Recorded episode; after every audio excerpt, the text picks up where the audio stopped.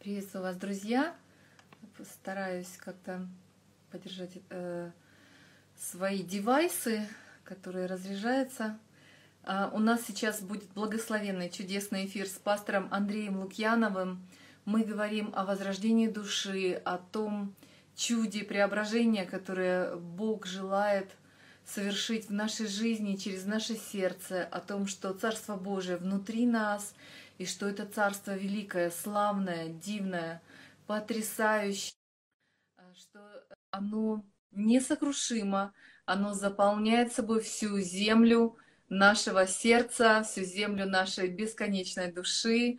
В этом пути для нас э, проводником, светом, путем является Божье Слово и Божий Святой Дух, который трансформирует эту землю, который который изменяет ее в образ Божий, в божественный сад. И э, пастор в этом смысле для многих из вас, друзья, я верю, что в контексте нашего предыдущего эфира и других общений э, мы можем, знаете, переживаем э, то, что многие современные психологи, скажем так, заметили, я не знаю, даже не психологи, просто умные люди. Ты можешь забыть, о чем говорит человек – но ты на многие годы запоминаешь состояние, которое ты переживал, общаясь с этим человеком. Человек может говорить, я тебя люблю, но его послание и его отношение к тебе будет считываться, несмотря на его слова. Если ты чувствуешь, что этот человек э, имеет к тебе претензии, если этот человек а, опасается тебя или наоборот э, хочет как-то воспользоваться тобой. Ты всегда будешь чувствовать это ощущение независимо от слов. Вот, вот ощущение, э, как бы, которое, слава Богу, соединено со словами, с откровением, с опытом общения в Боге, опытом преображения, жизни в радости. Э, друзья, это часть плода нашего с вами общения в этом эфире. Эти эфиры не являются э, академией Э, где мы всех штампуем под одну гребенку. Это общение, друзья, это, это общение с братьями и сестрами, это рассуждение, это наше посвящение, э, это наше свидетельство жизни. И я думаю, что это огромная благодать, что мы можем э, иметь это общение, можем радоваться вместе – и каждый сам за свою жизнь даст отчет Богу. Мы, собственно, даем ее каждый день. И мы каждый день выбираем, о чем мы думаем, к чему мы стремимся, как мы реагируем на вызовы. И в этом тоже огромный ответ, почему Иосиф, находясь вообще как бы не таком, что как бы уже стучать неоткуда, будучи рабом, он оказался еще и в тюрьме. Как он не был сломан, как он не разочаровался, потому что его жизнь была не именно в тюрьме, его жизнь была в Боге, его жизнь была в силе. Хотя Священное Писание не показывает этого напрямую, но мы понимаем, что его связь с Богом была э, очень крепкой, потому что когда фараон призвал его, он говорит, Бог, Бог, который все сотворил это, Бог, который все проницает, э, Он даровал мне дар, и Он это истолкует. Его взаимоотношения с Богом были крепкие и сильные. Пастор, э, спасибо вам за то, о чем мы начали делиться, о том, что вы готовы говорить о том, что делать, когда ты не знаешь, э, что делать, будучи посвященным, зрелым христианинам, а, изо всех сил желающим поступать правильно и благословлять других людей. Да, слава Богу, снова всех приветствую. И желаю всем много хороших, добрых дней, много лет э, жизни, которую мы проведем с Господом.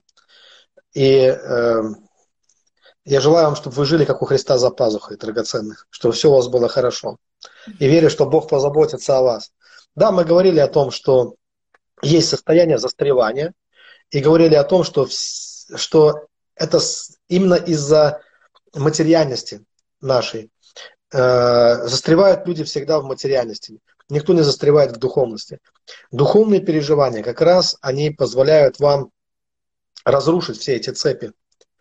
Э, и они приносят внутреннюю свободу. У вас появляются перспективы в жизни. После каждого пережитого откровения, озарения, вы знаете, чем вы будете заниматься, у вас есть силы для этого и достаточно энергии да, для того, чтобы двигаться двигаться вот в этом направлении. Поэтому нам нужно больше таких экстатических духовных переживаний в нашей жизни. Да? Ну, это вот моя вот такая убежденность. Почему нет? Действительно, однажды я, а может быть, кого-то это, кому, ну, а, для кого-то это болезненно будет, когда я рассказываю об ангелах, но драгоценные. Видеть ангелов это нормально. Э, сейчас еще пока немножко ненормальным кажется в христианском мире, но я уверен, что придет такой момент, когда так много будет людей, которые будут видеть ангелов, что это перестанет уже кого-то э, впечатлять. И мы поймем, что это нормально. А, я не делаю на этом акцент. Э, люди делают на этом акцент, я заметил. То есть люди, ну, меня постоянно провоцируют говорить об ангелах.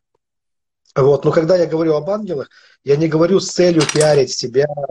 Э, я, я видел и знаю, как, как, как это бывает, когда человек однажды увидел э, одного ангела или подумал, что увидел, и он начинает рассказывать об этом так, что уже главным становится не послание, которое этот ангел принес, а главным становится вот само, вот я видел ангела, я видел ангела, и что как будто это делает нас особенными. Но если вы видели птиц, если вы видели э, животных э, в природе, могли увидеть в живой природе живых существ, это не делает вас особенным. Они там всегда живут. Птицы по небу летают, гнезда вьют. Э, вот. Точно так же, если ты окажешься где-то в джунглях, ты можешь встретить там кого только там не встретишь, как говорится, да? И ты увидишь, что мир населен, что ты не единственное существо, что, да, живя в своих вот мегаполисах или живя в своих религиозных концепциях, мы как будто в городе, который мы построили, да, мы живем, и мы там никого не видим, кроме кошек и собак, может быть, да, и то, и, и то иногда, ну и там вороны и голуби, да, и нам кажется, что мир ограничен этим, но стоит тебе поехать куда-то в Африку, в Непал, да, там еще до сих пор есть вот эти такие броненосцы, носороги. Там обезьяны прыгают по лианам э, в горах. То есть там всего этого полно. И ты вдруг увидишь, что мир, он населен. То же, то, то же самое, когда твое духовное зрение обостряется, ты начинаешь видеть ангельский мир. И он был до тебя, он будет после тебя, но это то, что реально существует. Вот все. Э, это реально существует. И духовная слепота она не является признаком духовности какой-то там, да, чтобы мы гордились этим еще и говорили, что как это так, разве можно видеть ангелов? Меня наоборот, с, с, с моей позиции, в которой я сейчас нахожусь, я удивляюсь, как можно не видеть. Хотя я понимаю, что я 20 лет я ничего не видел, 23 года я не видел ангелов, ну или крайне редко это проявлялось, да, то сейчас я удивляюсь, как это можно не видеть вообще. И ну, все знаете, эти духи... Я, я вам озвучу а, как бы угу. а, высокодуховное соображение а, как, да. оппонентов, которые они говорят, что ну вообще ангелы как бы это вспомогательные силы, а, мы а, призваны общаться с Христом, и только да. Христос как бы есть наш путь, на, наш мир, наше все, и а, как бы вот а, разговоры об ангелах они сбивают вот как раз неутвержденные души, в заросли э, разных лжеучений, там, приключений, э, мистики э, без, без Христа. Я бы с ними согласился, потому что в этом есть действительно, в этом есть э, доля правды, что действительно неутвержденная душа, она может быть сбита да, с толку. Э, вот видением, и вот чьими-то рассказами о видениях, о чудесах и разных приключениях. Но дело в том, что в основном люди, которые это утверждают, если мы будем до конца честными, они тоже ничего не видят. И они тоже тогда ничем не отличаются от тех неутвержденных душ, ведь они боятся, что и они могут быть сами сбиты с толку. То есть они умничают в основном, они изображают из себя сверхдуховных там, духовных помазанников, но правда жизни в том, что они такие же слепцы, и они также не видят, они также боятся духовной, духовного мира, вот этих духовной реальности, и они предпочитают э, вот, держаться от всего этого в стороне. Ответом для неутвержденного человека должно быть знание. Наше четкое ясное знание. Например, апостол Павел, он говорил, э, что не нужно увлекаться служением, что некоторые люди, ну там более точно, если говорить, он говорит о э, таком о смиренномудрии, о лживом смиренномудрии и о лживом видении ангелов. Да? Потому что в целом смиренномудрие да не в целом, а всегда смиренно-мудрый является хорошим. Да? И э, это хорошее качество, и сам же апостол Павел часто к нему призывает нас быть смиренно-мудренными. Но в одном конкретном месте он говорит о том, что некоторые люди, они вот своим таким показным, лживым смиренно-мудрым и служением ангелов, они смущают, смущают людей. То есть там нет ни настоящей мудрости, ни настоящего смирения, и, по всей видимости, там нет ни настоящих ангелов, а только есть желание пиариться как-то, да, или вот, ну, построить свою карьеру в, на религиозном поле за счет таких вот, ну, рассказов о таких феноменах о каких. Э, да, это, это было, это есть и это будет. И ответом на все такие ереси или заблуждения должно быть именно знание. Знание – свет. Знание является нашим светом. И сам апостол Павел, э, я напомню нашим драгоценным слушателям, он постоянно видит ангелов. То есть ангелы сопровождают его служение. Духовные сны и ангелы э, на всех поворотных моментах его служения присутствуют. Это мы однозначно читаем в деяниях. Поэтому то, о чем он говорит, он понимает, о чем он говорит. Но проблема нашего времени в том, что люди, которые не видят ангелов, они пытаются предостеречь нас от того, чтобы мы видели ангелов. Э, когда все обстоит наоборот, нам именно нужны люди, которые могут видеть ангелов, для того, чтобы предостерегать людей, которые пытаются увидеть ангелов, а, объяснить им, видят ли они правильно, или это просто какая-то э, какая иллюзия или ложь, да, или они там демонов за ангелов принимают, потому что и сатана тоже может иногда являться нам в образе ангела света. Да? И вот как раз нам нужны люди, которые достаточно ясно видят духовный мир, и они вполне ну, неплохо двигаются в этом пространстве, да, замечательно могут двигаться в пространстве духовного мира, в пространстве истин, смыслов, ответов на все вопросы, которые видят ангелов и добрых духов, которые могут дать ответы людям на, на вопросы, что же человек видит. Несмотря на то, что мы предостерегаем людей от различных духовных феноменов, надо сказать, что люди э, все равно их видят. И их видят как необразованные, так и высокообразованные люди. С ними это случается, и они начинают скрывать свой опыт. Из-за того, что люди боятся, что они будут подвергнуты критике, люди не рассказывают о большей части своих духовных переживаний, которые с ними реально происходят. И мы, получается так, что мы пытаемся спрятаться в невежество, в какое-то невежество, просто уйти в него и оставаться в нем. Ради чего? Какой смысл в этом во всем? Напротив, нам нужно идти в знание, в познание, в свет. Э, мы, должны, мы дети света, мы должны ходить во свете. Мы должны возлюбить Бога всей, всей крепостью своей, всей душой, всем разумом своим. То есть э, это значит, что ходить во свете. Ходить во свете истины. Поэтому, э, да, для меня еще такой вопрос. Смотрите, что получается.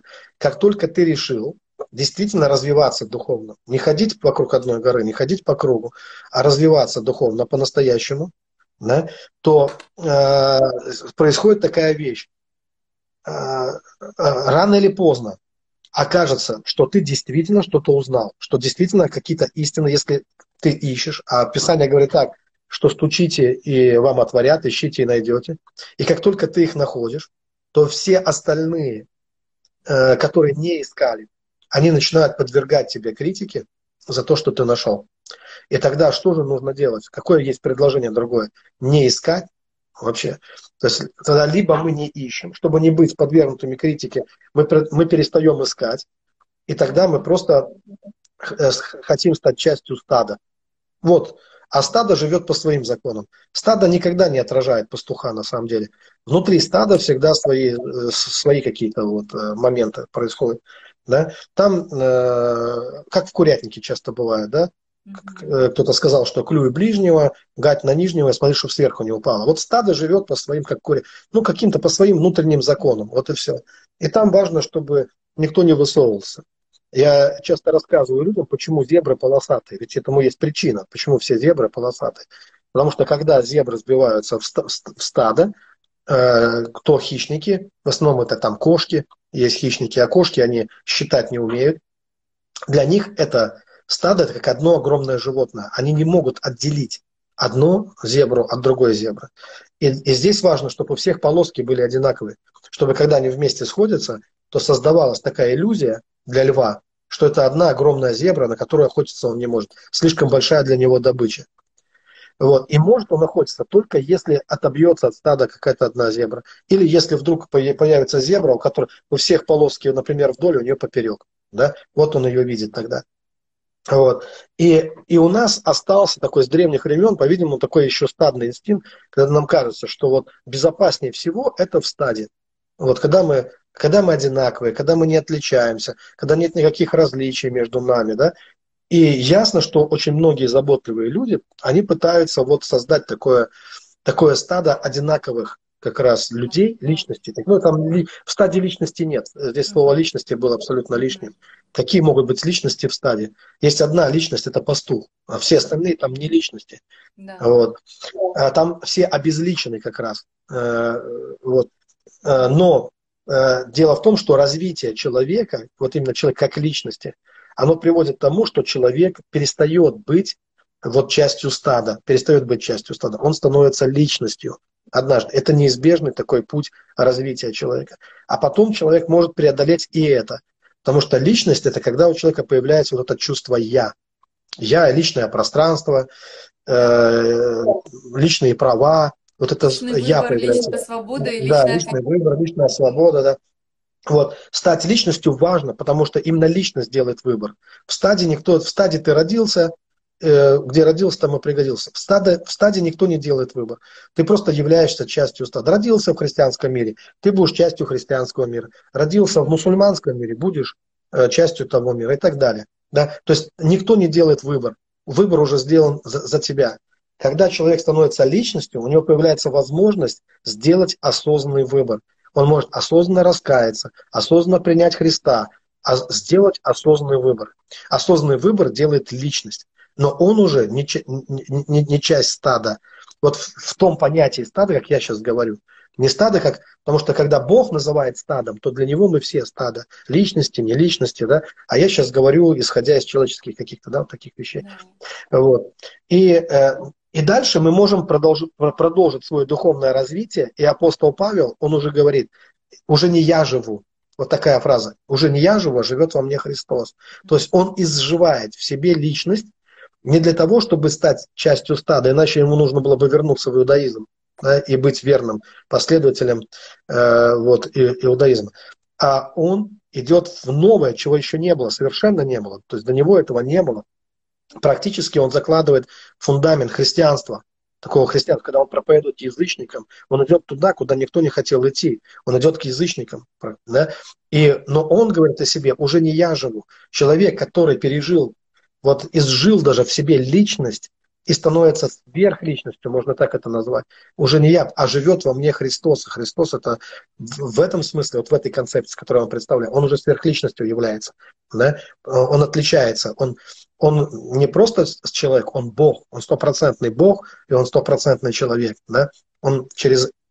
И благодаря этому он является сверхличностью. Если человек является личностью, то Христос по отношению к нему сверхличность. И да, действительно, Христос является единственным путем. Он дверь, он единственный путь. И да, действительно, ангелы это, это служебные духи. Но служебные духи не только наши, вот что мы, мы, мы забываем. А, если бы это были только наши служебные духи, мы могли бы это э, все проигнорировать еще каким-то образом, хотя непонятно зачем. Но ведь это служебные духи и Христа, это служебные э, духи Троицы, служебные духи Бога. И поэтому ангелы являются, представляя нам э, именно э, точку зрения Бога, скажем так, да, хотя точка зрения мне не, не очень нравится это выражение, а представляя нам ту истину, они сами также пропитаны любовью и истины, и они являют ее, просто ну, транслируют ее с небес. Бог ничего не делает, э, вот как Бог ничего не делает, не открыв пророкам, также было бы справедливо сказать, что Бог ничего не делает э, такого, в чем не участвовали бы ангелы. То есть всегда, где, где есть деяние Божье, там всегда вы увидите огромное количество ангелов, которые в этом задействованы. И mm-hmm. это как, э, такое Божье постановление, то есть Бог с нами не советовался, когда это делал. И вот в этой картине мира, знаете, как иногда люди говорят, что а зачем нам ангел? Вот есть я, есть Бог.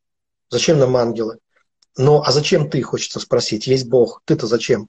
Вот мог бы быть а, Бог да, и ангел. Да, да, вот это очень интересно. Можно было да. Есть почему мы, то есть кто мы такие, что мы должны влезать в это, и мы должны исключать вот ту реаль, реальность того духовного мира, которая существует, живую реальность духовного мира, где полно э, духовных существ. Вы читаете о них в книгах Откровения, вы читаете в других книгах. Там полно разных существ в духовном мире. И почему мы должны это игнорировать? То есть какой у нас почему мы так должны агрессивно быть настроены по отношению к этим добрым, собственно говоря, силам, которые Бог использует постоянно. Бог сел на Херувимов, сказано, и полетел.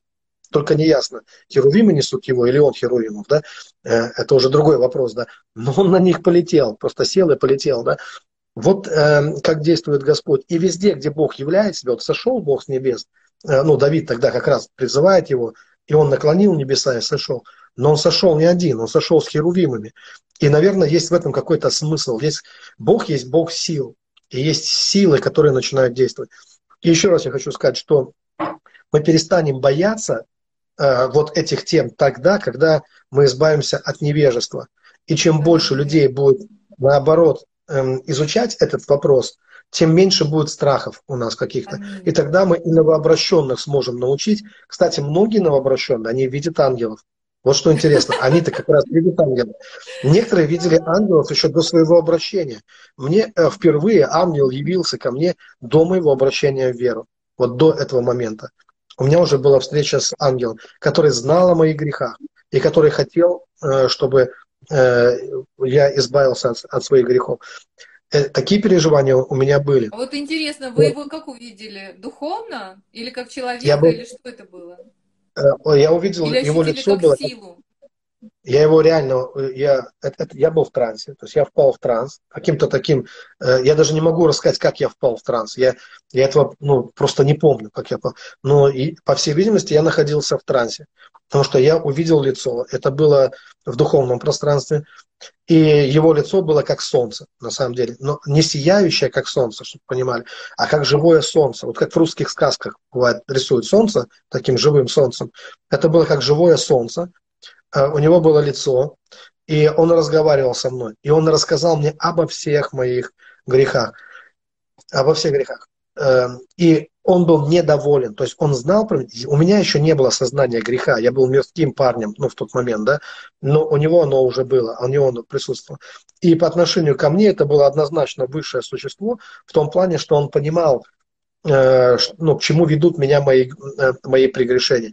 И об этих вещах он э, хотел ну, мне рассказать вообще, да, рассказать об этом, да.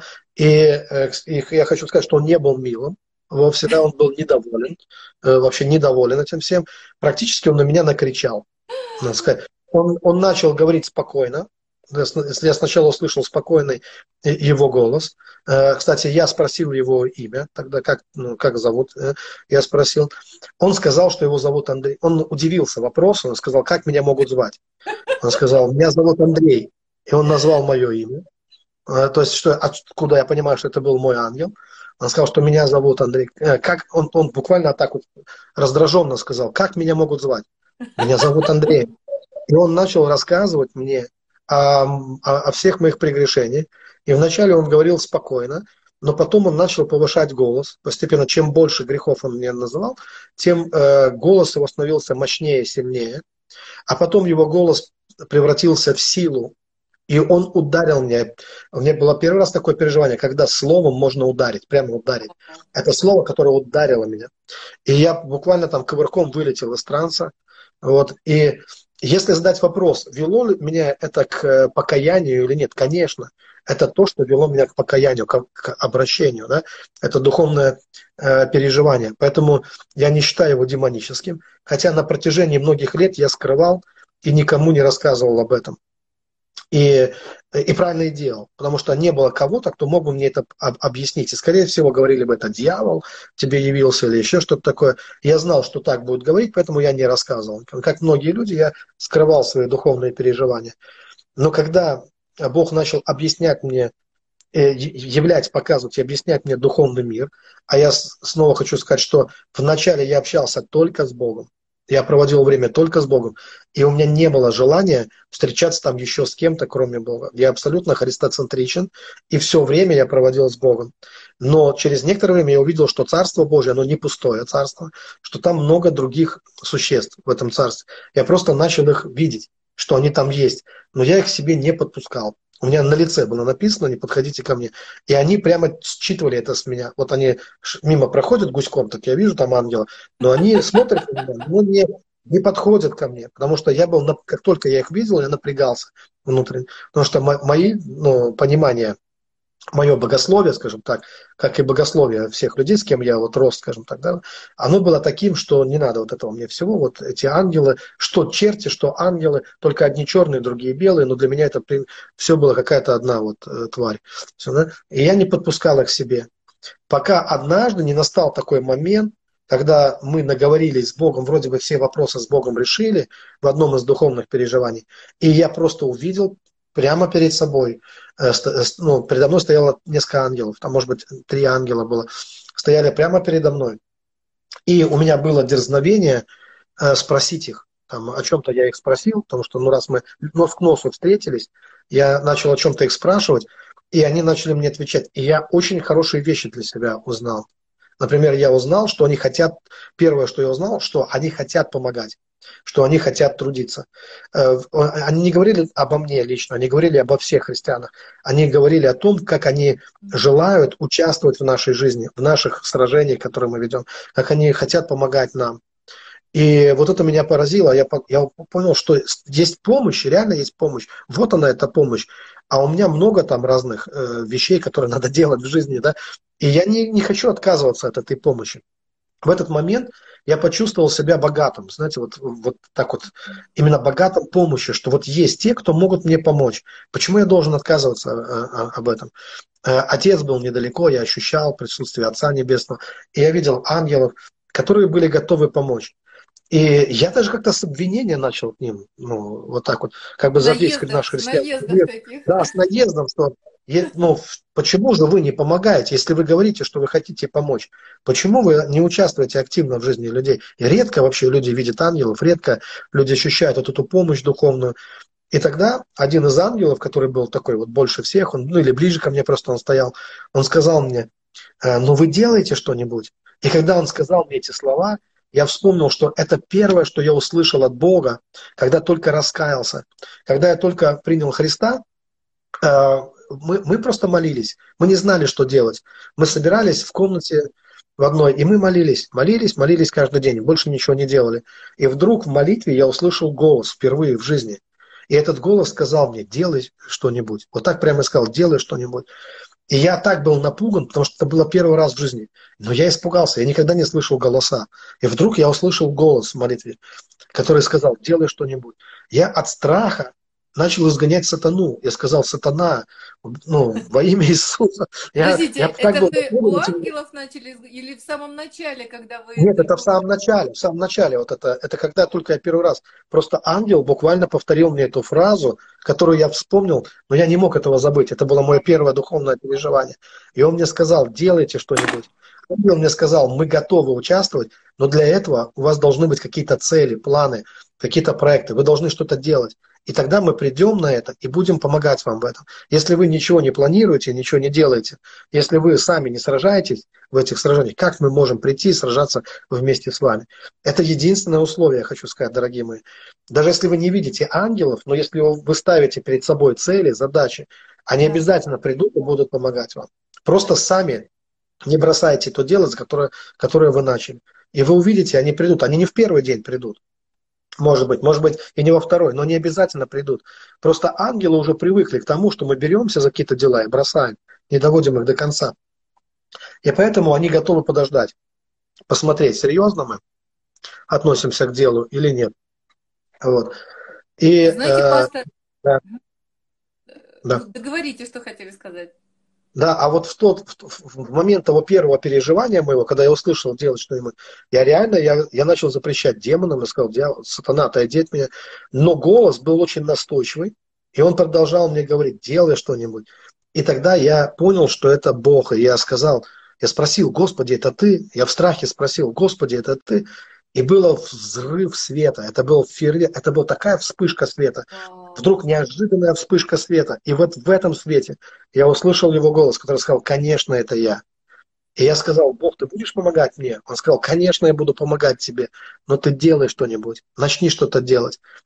И я скажу, что э, потом я пошел, сел на, помню, на диван э, и сидел и думал, почему мне не сказал, что делать? Он не сказал мне конкретно, что делать. Он сказал что-нибудь. Это было так неопределенно, что-нибудь. Но через некоторое время, когда я вышел из своей молитвенной кельи, я пошел в люди, и я начал общаться с людьми, я ощутил Божью помощь и поддержку. Просто ощущал ее очень сильно.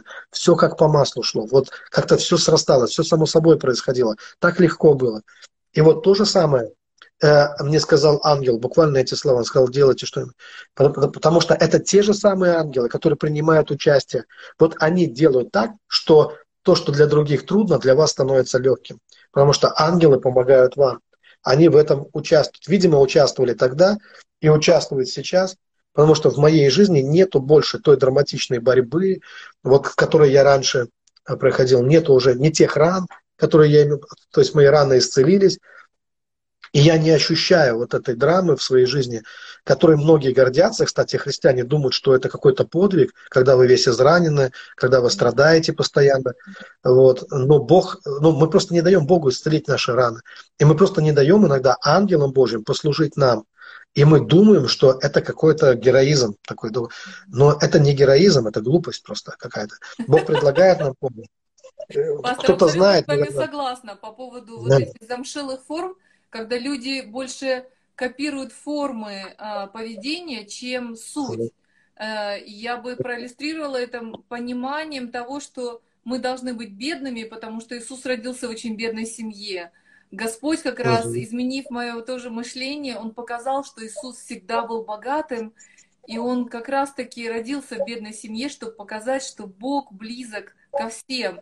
Если бы он родился да. в богатой семье, в царской семье, все говорят, ну понятно, у него вот ресурс земной такой, как бы бесконечный. Но он показал абсолютную свободу, абсолютную радость, абсолютную победу, сверхъестественное обеспечение и возможности для человека, лишенного всех, как бы, с земной стороны как бы поводов к победе такой явной э, и тому влиянию, которое отец сделал э, через него. И это действительно потрясающе, что Христос нас, нам открывает этот мир, поэтому мы не копируем бедный образ Иисуса, как бы просто, просто бедным быть бедным. Он никогда не был бедным в мышлении, в сердце, в духе он всегда был богат, и для меня, конечно, э, такой пример богатства является э, вот его страстная ночь, страстное моление в Гесиманском саду, когда ему нужно было отдать свою жизнь и свою душу, когда он сказал, я свободен отдать,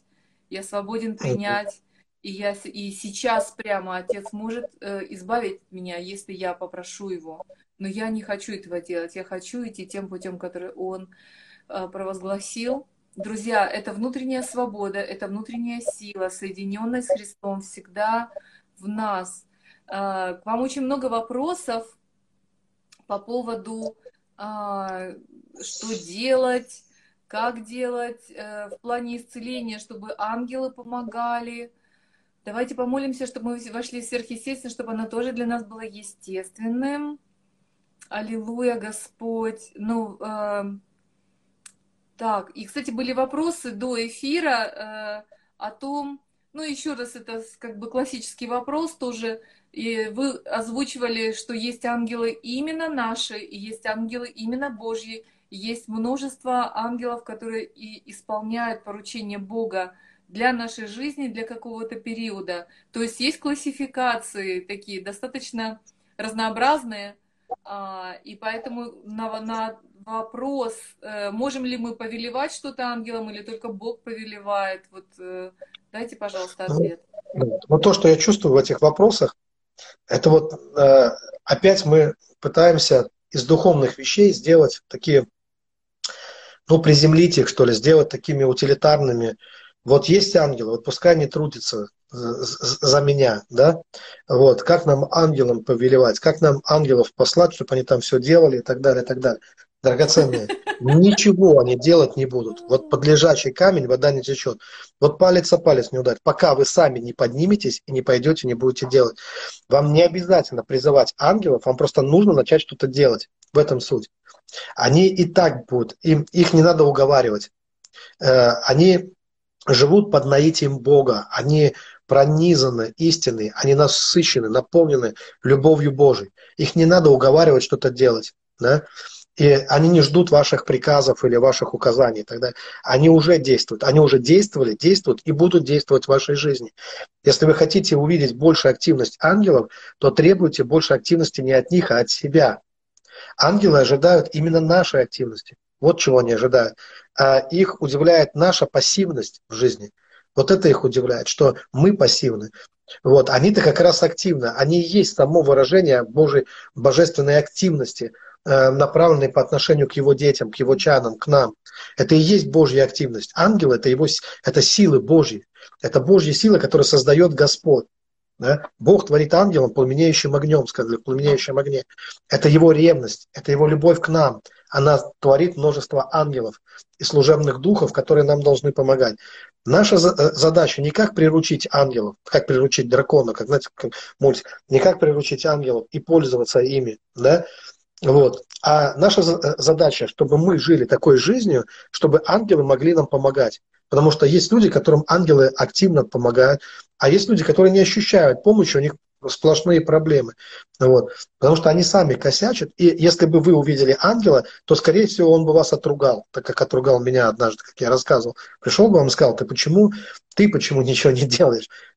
Он бы сказал, вставай, утроба ленивая, давай, иди, начни трудиться, делать что-то, и тогда мы будем тебе помогать. Вот что, они, от ангелов я, вот когда Бог, общение с Богом, оно было ну, мягче всегда. Вот э, когда я реально переживал встречу с Богом, я видел, это, это как бы само сосредоточие любви э, в нем, э, любви и истины.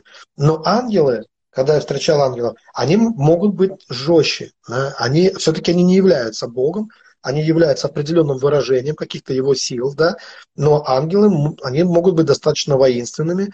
И, э, например, ангел крепости, дух крепости, он говорит тебе, чтобы ты, чтобы ты припоясался, чтобы ты втянул сопли, чтобы ты не раскисал, чтобы ты был крепким, был сильным и мужественным. Вот о чем он говорит. Да? Ангелы, они плоти и крови не имеют. Они не могут за вас сделать работу. Они могут расположить сердца других людей. Они могут как-то повлиять на обстоятельства вашей жизни и значительно их облегчить. Но, но дорогу осилит идущий. Если сам человек не пойдет и ничего не начнет делать, то никакого проявления ангельских сил не будет. Если человек жалеет себя, постоянно живет в сомнениях каких-то, да, Например, кто-то работает сейчас в сфере торговли, и вы хотите поменять это. Вам надоело торговать. Торговать это все, что вы умеете делать. И вы хотите какое-то новое э, дело в этом ну, э, освоить. Что вам нужно делать? Надо начинать осваивать его просто. Надо погуглить в интернете, поискать, э, почитать какие-то умные книжки на эту тему. И дух разумения придет к вам, ангел разумения придет к вам и начнет вас учить. Вы не только с книжек будете учить, но вы начнете, вы делаете первый шаг. Вот, э, вот и есть э, настоящее повелевание ангелами. Как вы можете повелевать ангелами? Когда вы повелеваете собой, на самом деле. Вот вы начните повелевать собой, прежде всего. Если мы, дум, если мы не можем повелевать собой, а мы хотим повелевать ангелами, то это создает проблему определенную. Ангелы, они прекрасны, у них есть э, такая способность я не помню слово, как это, каким это удивительным словом называется, но у них есть способность чувствовать. Они чувствуют нас. Вот как, как, как люди чувствуют запахи. Они чувствуют нашу душу. Они чувствуют, что у нас в душе. Притяжение, да? Вот такое. да. Прямо они ощущают. Вот как, как буквально, вот как запах мы ощущаем какой-то, да. да, так они ощущают. И если им этот запах не нравится, да, вот, ну, скажем, на, на определенный запах определенные духи слетаются. Да. Но это не буквально так, как запах. Тут, тоже надо понять. Это я просто пытаюсь духовные вещи описать в материальных ну, словах. Я с вами это... согласна. Писание говорит да. о духовном аромате, вот как то, что да, благоухание Христова, там, да, да, да. да тогда это все есть, да. Но это тоже, это, даже Писание, оно описывает это просто э, аллегорически в данном случае. Но есть такое вот, э, духовное чутье у ангела, которое просто, они, вот как Бог сердцеведец, э, ангел видит душу человека, он видит, что там в душе, какие силы там действуют в душе, какие намерения у человека. Ангелы прекрасно ощущают силу наших намерений. Бог говорит, положи намерение, я исполню его. Если наши намерения несерьезны, ангелы ничего делать не будут. Вот Даниил, он за 21 день, он показал серьезность своих намерений. К нему пришел архангел, и он принес ему разумение. Там так и написано, он сказал, я пришел, чтобы дать тебе разумение и рассказать тебе о том, э, что будет в будущем. И он дает ему картину будущего мира. Вы ничем не отличаетесь, никто из нас, мы не отличаемся от Даниила. Даниил был невозрожденным, как мы сейчас сказали, христианином. Он еще Христа-то, не, ну, как Господа, не принял в свое сердце. Он, он человек Ветхого Завета. Но к нему архангел приходит и дает ему разумение. Почему? Потому что у него есть четкое намерение, у него было четкое намерение. Он реально хотел это знать. Для него это были не игрушки. И если для нас это тоже не игрушки, мы какое-то намерение полагаем себе, и мы что-то хотим знать, развиться, развиваться в каких-то искусствах, науках или в чем-то еще, то обязательно придет дух разумения, э, который начнет проявляться в вашей жизни. И мы видим, что есть люди, которые, например, такие ярко выраженные купцы, Такие вот прямо такой купеческий дух у них такой есть. И у них прекрасно это все получается. Есть люди, которые поклонники ярко выражены. Есть люди, которые ярко выраженные, такие строители, прямо как вот многорукие. Они все могут. Вот любое дело от, делать. Э, вот просто прекрасно могут справиться с любыми отделочными работами, неважно, что это будет. Да? И таких людей вы знаете. И вы видите, что там есть определенный дух, который проявляется не, не всю вечность эти строители будут строителями, не всю вечность купцы будут купцами. Э, это определенные силы, которые даны им на время. На время. Это все поменяется со временем. И однажды вы увидите, что эти люди будут ходить с другими ангелами. Да? Э, вот. Это все меняется. И ангельский экскорт меняется у человека.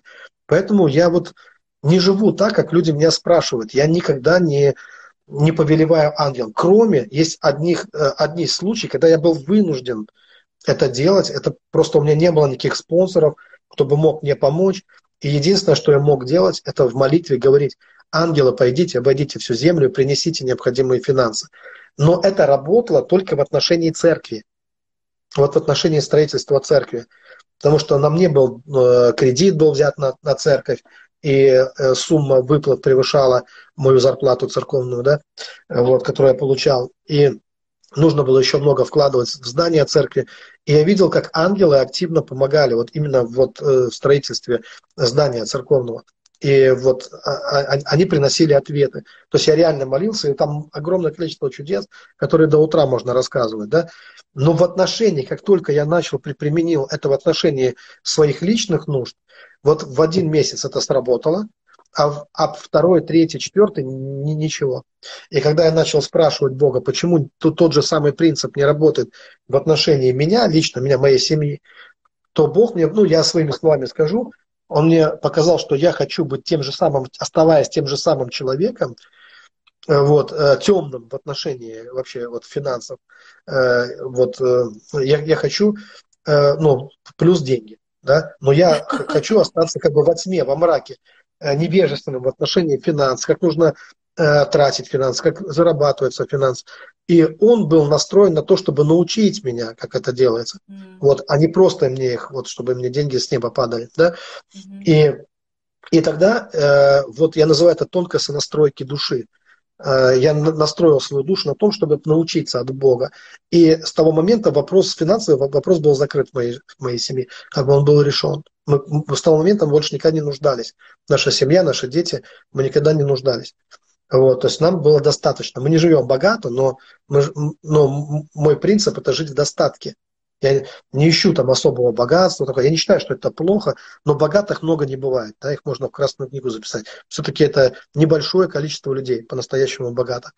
У нас проблема не с тем, что у нас много богатых, а с тем, что много бедных, а не с количеством богатых людей. Вот. Богатых не, не надо их трогать, их немного, вот они пускай живут там, да, э, слава богу, что они есть. Но богатство это вишенка на тортике вообще, да, вот это это исключительные случаи. Я говорю, там, когда действительно там миллионеры, там мультимиллионеры, такие вот, ну, в таком плане, да. Вот. Э, основная проблема это, это яма, в которую попадают люди, яма недостатка, когда, когда недостаточно у человека. И вот из этой ямы надо, чтобы люди вылезали. И вот именно э, духовная практика, она помогла мне вылезти, вот нашей семье буквально вылезти вот из этой ямы. Да. Это, это произошло до того, как я стал хоть, хоть немного известен где-то. То есть уже Бог начал решать эти, э, эти проблемы. Но опять, я говорю, Бог начал решать. Мы с Богом начали решать. Потому что христианство – это общение человека с Богом. Здесь ничто не решает только Бог, и ничто не решаем мы без Бога. Здесь мы решаем вместе с Богом. Бог как наш покровитель, как учитель. Да. Абсолютно. Пастор, спасибо большое. А все-таки вот применительно к исцелению, как вы видите этот вопрос? Ну, у меня были случаи. Спрашивали, надо ли исповедовать, как, как именно активировать ангелов вот в этом процессе. Я хочу сказать, что вот, например, и тоже, я не знаю, является ли это иллюстрацией в данном э, вопросе. Я помню, как один проповедник э, еще на заре моей христианской жизни рассказывал, что надо верить, надо верить, а, и что ангелы движутся вот как раз силой нашей веры. Говорит, летит к тебе ангел такой на бреющем полете, тащит тебе ответ. И тут ты такой, не, все, я больше не верю. И он такой, пу, камнем падает вниз и разбиваются все твои обетования и благословения. Вот это примерно схематически выглядит так или как-то по-другому? Ну, ну вот, э, может быть, я так не вижу так драматично, что что-то разбивается, да? но действительно здесь вопрос э, такой, вот надо верить, вот это банальное надо верить, от него никуда не денешься. Никуда. Потому что какую бы мы ни приняли концепцию, мы можем вообще помолиться коротко за исцеление. Можно сказать одно слово «разрешаю». Вот как говорит Писание, что, что разрешите на земле, будет разрешено на небесах. И по сути дела вы можете просто разрешить исцелению прийти. Вот по-настоящему взять и разрешить. Но если мы это сделаем без веры, то все равно оно не сработает. У одного сработает, у другого не сработает. Один скажет, ангелы, пойдите и принесите чудеса туда, и у него сработает. А другой человек, он скажет то же самое, у него не сработает. Здесь вопрос не в том, что мы говорим, а верим мы в это. Все-таки здесь э, основное это вера. А вера, ее тоже нужно прочувствовать. Ее нужно почувствовать, ощутить и оценить. Вот как происходит так, что мы верим. Да?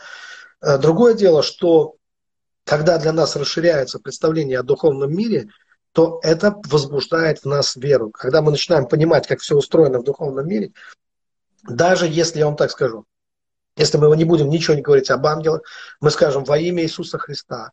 Это будет правильно, классическая, правильная наша такая молитва. Мы скажем, э, будь исцелен какому-то человеку. Ангелы пойдут и все сделают там, да, все по воле Божьей. Это все произойдет все равно. Здесь вопрос не нет такой мантры, правильной мантры, которую мы скажем, и, и что-то сработает. Да? Здесь есть наша, такое, наша внутренняя вера, наша убежденность. Но нам необходимо действительно э, просто выходить из мира, из мертвого мира, из мира, кто-то вот сказал, э, естественного мира. Да? Да. Мы просто поверили в естественность мира. Но никакой естественности мира не существует. Это концепция. Это просто концепция в голове людей. Причем атеистическая концепция. Естественно, это то, что само себя произвело на свет. Сверхъестественно, это то, зачем стоят высшие силы, драгоценные мои э, братья и сестры. Но за всем стоят высшие силы. Ну нет ничего естественного, не существует просто.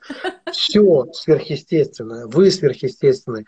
Э, каждое ваше вот вздох, биение вашего сердца, вот mm. все, что происходит, даже волос не упадет с вашей головы без воли Божьей на то, да. Поэтому все сверхъестественно, за всем стоят выше, если ваш волос без воли Божьей не упадет, а Бог это высшая сила, да, по отношению к вам, А высшая сила, все, зачем стоят высшие силы, это и как раз и есть сверхъестественно. Понятие сверхъестественного, в этом оно заключено. Вот есть искусственные вещи, которые мы делаем.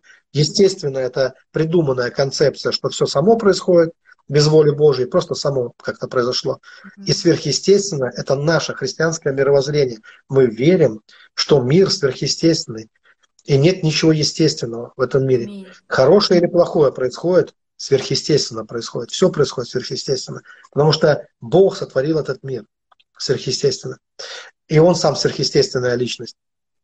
И сверхъестественная личность творит сверхъестественно. Поэтому, когда мы расширяемся, когда мы размышляем, вот посмотри, это горнем размышляет о неземном, да. о Боге, об ангелах, о духовном царстве, э, вот обо всех этих вещах, это рождает в нас такой феномен, когда мы начинаем верить.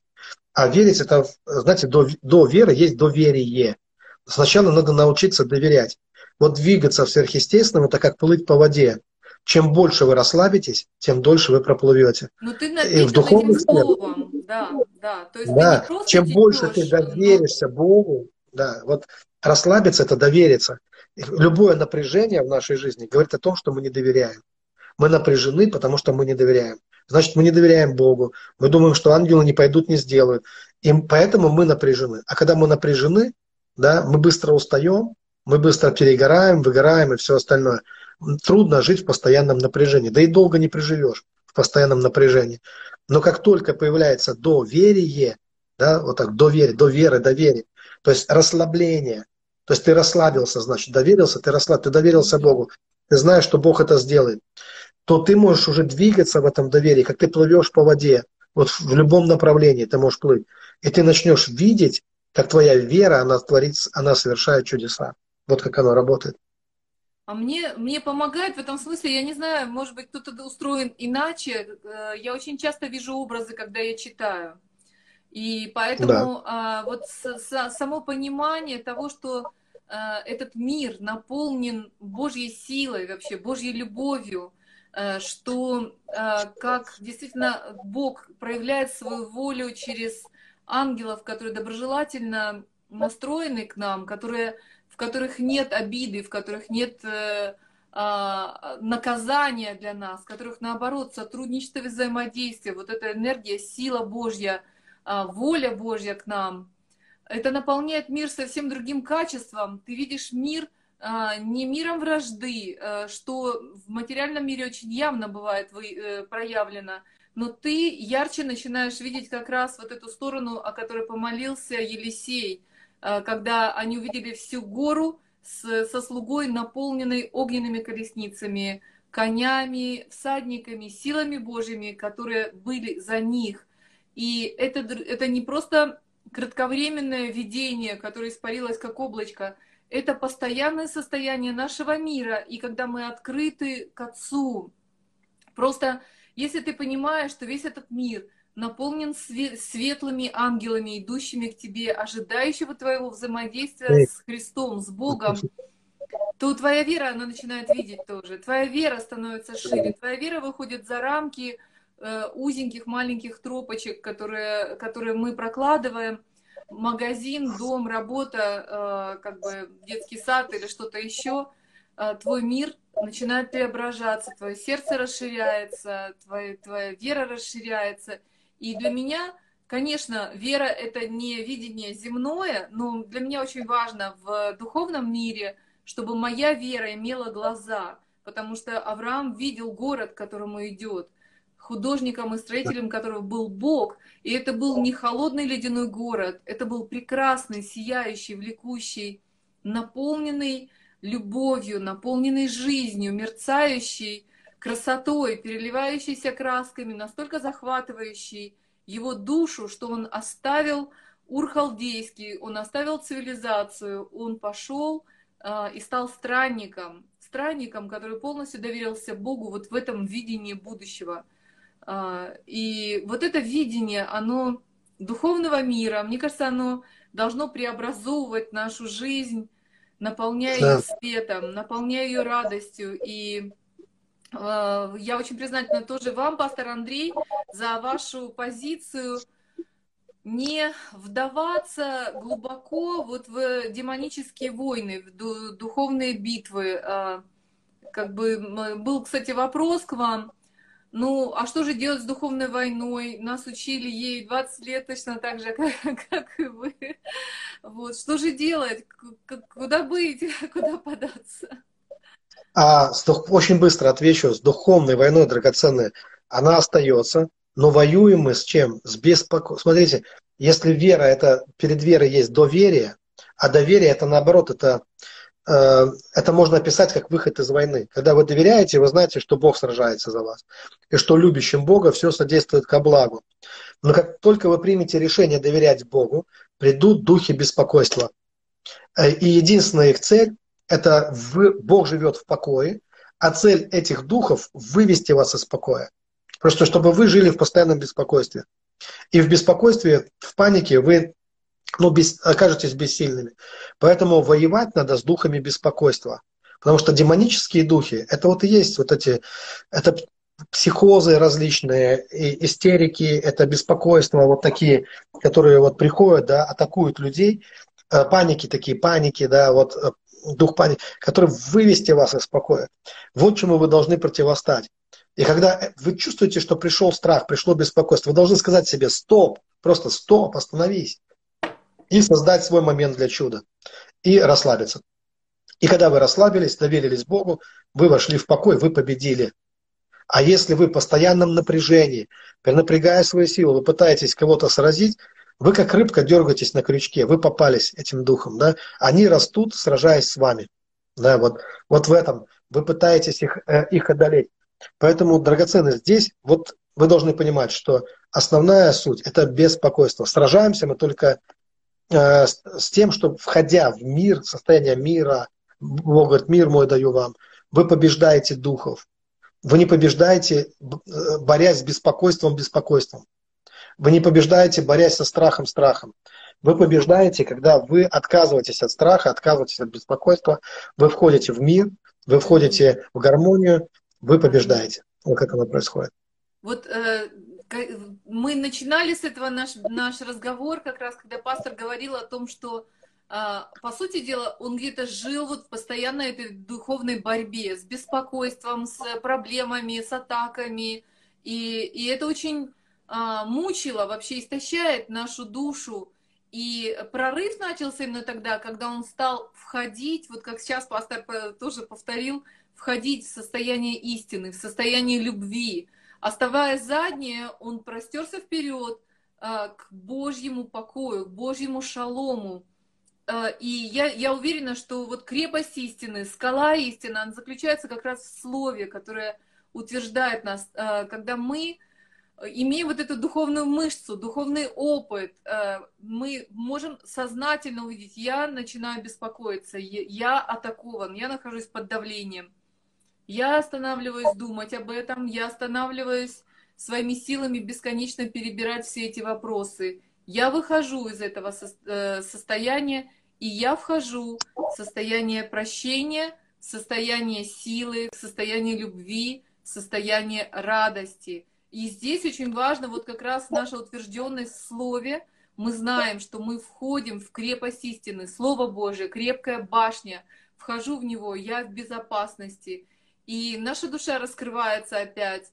Я, э, аллилуйя, Господь, э, я просто рада тому, что даже нейрохирурги говорят о тех нейронных связях, которые вырабатываются у нас, когда мы думаем по-другому, мы меняем вот этот душевный духовный маршрут наших мыслей, не э, поддаваться беспокойству, а говорить мир, Господь все решил, ты, ты решил все, все мои ситуации жизненные искуплены, я твое божественное дитя, возлюбленное, искупленное, оправданное, обеспеченное всегда. Всегда будет достаточно Божьего ресурса, как у Иисуса были ресурсы э, переместиться в Египет, были ресурсы избежать пленения и так далее, и так далее. Множество ресурсов обеспечивать и кормить людей, которые следовали за ним. Всегда бесконечный доступ к божественному решению. Аллилуйя. У нас осталась буквально да. минута. Пастор, благословите нас, пожалуйста. Я бы хотел бы благословить особенно тех людей, которые нуждаются в исцелении, потому что здесь есть и диагнозы, есть астма. Хочу сказать вам, что я дважды молился за астму, и не требовалось более пяти минут, мне кажется, более трех минут. Я видел удивительные исцеления. Вот. И я просто не знал, что это какой-то диагноз страшный. Поэтому я просто молился с простой верой.